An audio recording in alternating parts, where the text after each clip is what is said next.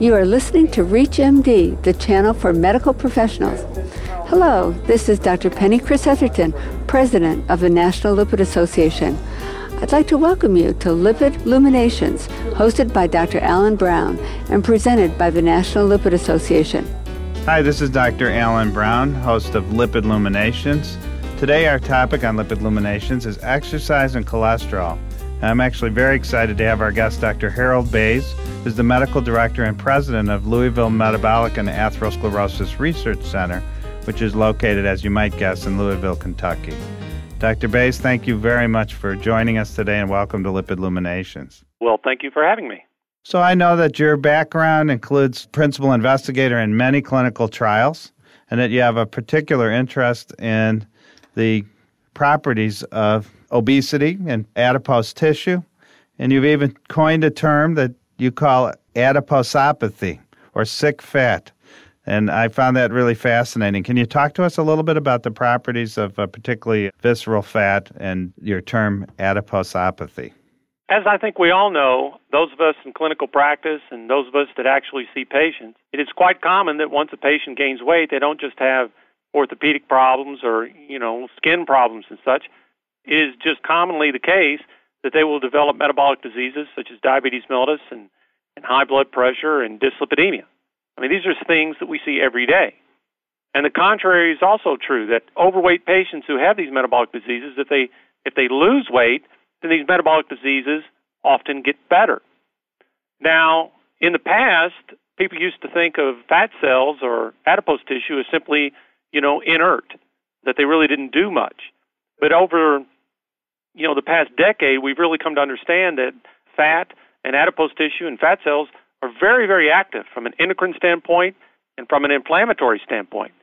And so I think it is critical to understand that when you have patients that have an increase in fat cell size or an increase in fat mass, adipose tissue mass, that these patients are susceptible to dysfunction of their fat cells and dysfunction of their adipose tissue, which contributes to these metabolic diseases that we all know so well.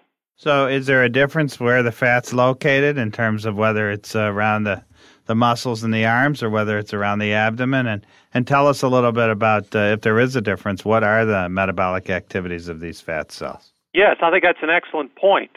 I think there's kind of a, a misconception about this, and maybe it's because I have a different perception that actually, you know, may or may not be correct. But the way I look at it is we have this fat in peripheral sites, okay, in the you know around the buttocks region and the legs and the arms, as you just correctly mentioned. And if those adipose tissue depots are functioning well, and if they're able to replicate, in other words, if you have unimpaired or unfettered or unencumbered adipogenesis, in other words, creation of new fat cells in the in the peripheral regions, then that's where your excess calories are going to go. That's where the excess energy is going to be deposited. However, if there is impairment of your peripheral adipose tissue in that it doesn't replicate, then what happens is these fat cells in the periphery become enlarged, and furthermore, the fat must be or the energy must be stored elsewhere. So then what you get is an increase in the collection of fat in the visceral or in the waist region and you may also end up with increase in adipose tissue around body organs, such as the heart and vasculature. And so the end result is that because visceral fat is very different with regard to metabolic activity and endocrine responses, then you have all these factors that are released that go to the liver and muscle and such that cause insulin resistance. And as I mentioned before, many other different types of factors that contribute to high blood pressure and dyslipidemia.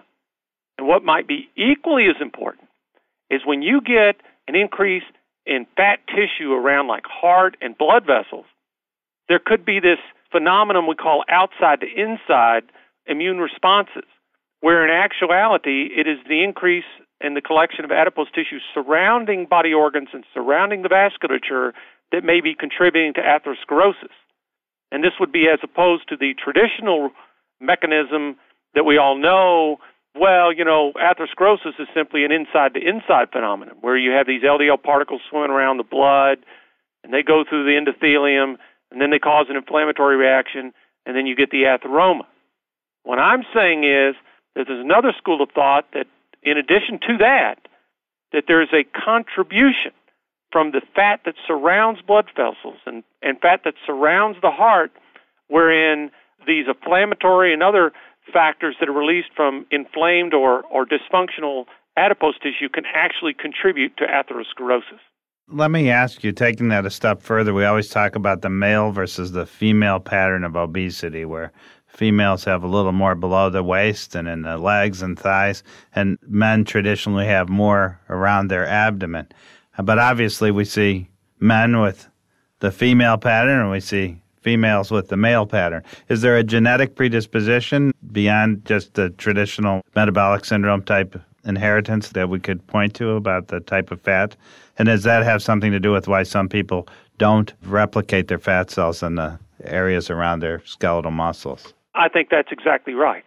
I think that there are both genetic influences, but there are also specific predispositions that occur depending upon whether you have a predominance of estrogens or predominance of testosterone. So, in other words, men and women do react very differently when it comes to how it is that they deposit fat. Having said this, I think your point is is exactly spot on. Uh, that we do have men who do collect fat in the gynoid distribution, but we have a lot of women that collect it also in the abdominal region as well. So, what are the implications?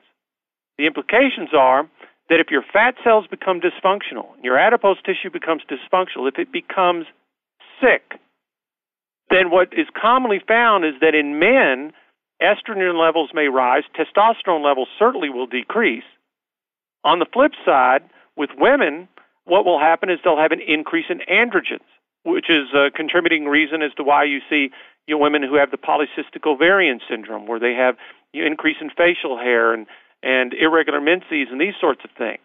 So you end up kind of like an approximate, you know, like almost like a approximation of the genders. They tend to kind of go more towards each other, with men getting you know, maybe a relative increase in estrogen uh, relative to testosterone, while women, on the other hand, have an increase in testosterone relative to estrogen. So I think you're exactly right. There's a great crossover between men and women. But having said that, it is certainly true that as early as the 1940s, it was described that men more often collect excessive body fat within the visceral region, which is uh, at least a contributing reason as to why men tend to have their atherosclerotic cardiovascular event, their myocardial infarction, their heart attack, you know, 10 years earlier on average than often occurs with women. If you're just tuning in, you're listening to Lipid Illuminations on ReachMD, the channel for medical professionals. I'm your host, Dr. Alan Brown, and joining me to discuss exercise and cholesterol, as well as uh, adiposopathy, is our guest, Dr. Harold Bays, who's medical director and president of Louisville Metabolic and Atherosclerosis Research. The center is located in Louisville, Kentucky. Harold, can you talk to us for a couple minutes about once you do establish the fact that someone has this dangerous fat around their abdomen, what are the best strategies to lose it? And tell me a little bit about the role of calorie restriction versus exercise or both. I think what is critical for patients to understand is the best way in which you are going to achieve weight reduction and the best way in which you are going to improve metabolic disease is, is probably going to be through appropriate nutrition. What is the most appropriate nutrition? I think that does somewhat depend upon exactly you know what your glucose, your blood sugars are, or, you know what your cholesterol is, and which types are elevated and which are not. But overall, I think what we can say is that consuming less calories than you burn off is the key towards essential weight reduction. Now, I know a lot of people don't want to hear that. You know, what they think is is that if a person's overweight, it's because they have low metabolism. Well, in fact, if you increase body fat, because fat requires calories, in fact, people who are overweight have an increase in your resting metabolic rate or your metabolism compared to somebody who's not overweight. So that's a, a common misconception. What you must do in order to achieve weight loss is you must reduce a caloric intake. Now, having said that, exercise is certainly a component towards a successful weight loss plan. And why is that? Number one, it does contribute to burning off more calories. So that is certainly true.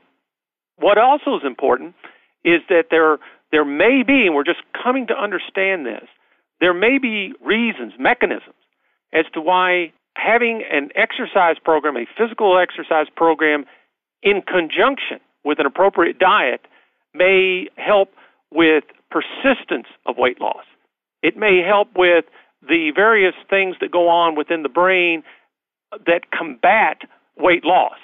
And as I think you know, and I think most of your listeners are going to know, when you start to lose weight, when your patients start to lose weight, it becomes very difficult to keep that weight off. That's where exercise, I think, is particularly valuable. It helps keep the weight off. Yeah, that's a very important point. I think it's funny how when people go on a diet, they restrict calories, they start to lose weight, that suddenly food starts to smell better. And, uh, you know, all the different things that the brain does to try to trick you into maintaining whatever your steady state weight was. But it is true, I think, uh, as you know, that when you look at studies of people who've kept their weight off after losing it, they seem to exercise and eat breakfast every day, right? Aren't those the two major predictors of maintaining your weight? That is absolutely true. The consumption of multiple smaller meals throughout the day, I think, has been recommended, you know, by many folks over a period of years. But with specific regard to exercise, again, I think that there's something inherently about an increase in physical exercise, whether it be the dynamic or aerobic exercise, or whether it be the resistance or the weightlifting exercise, that does something to the brain, does something to the mind, does something neurophysiologically that combats this counter-regulatory process that says if you have negative caloric balance or if you're losing weight, we're going to do everything conceivably possible to make you fail. That's what the mind's going to do. It says we don't want you to be losing weight. So I think again, that's where exercise I think really kicks in. Well, you touched on something that I'm sure the listeners are going to be interested in. Does it matter whether you do dynamic or aerobic exercise versus weightlifting, or should you do some combination? What do you recommend? I get that question all the time, you know, which is best. So, what are your thoughts on that?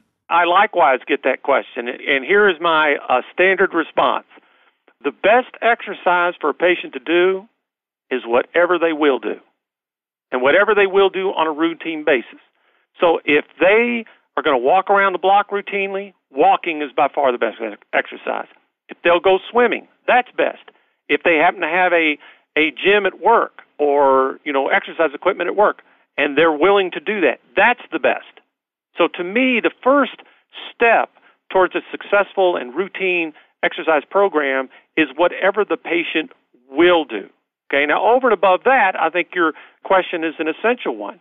You know what is the totality of the evidence as to which of these different types of exercises are best towards weight reduction and you know this is my opinion, but it's based upon you know multiple studies and such. I think it is probably the aerobic or the dynamic exercises that are most consistently associated with the weight reduction. And I think there's reasons for that. One, it's going to end up most often burning off more calories.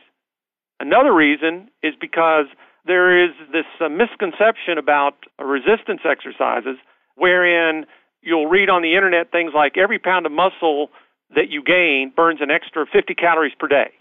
You read that everywhere.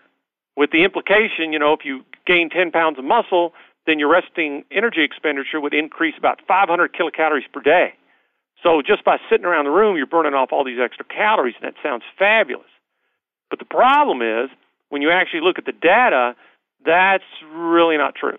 Okay? It actually ends up much, much less than that. And it varies from study to study, but you're certainly not going to get the kind of calories burned off from gaining muscle mass that you often read about uh, on the internet. But having said that, I'm actually a big advocate towards resistance or weightlifting because I think it helps from an orthopedic standpoint, it helps from an endurance standpoint, and if nothing else, it just adds variety to your exercise program, which means you may, you know, do it for a longer period of time. I'd like to thank my guest, Dr. Harold Bays, Medical Director and President of Louisville Metabolic and Atherosclerosis Research Center, located in Louisville, Kentucky. Harold, thank you very much for being our guest on Lipid Illuminations and for a fascinating discussion of adiposopathy. Well, thank you for having me. Thank you for listening to Lipid Luminations presented by the National Lipid Association. For more information, visit www.lipid.org.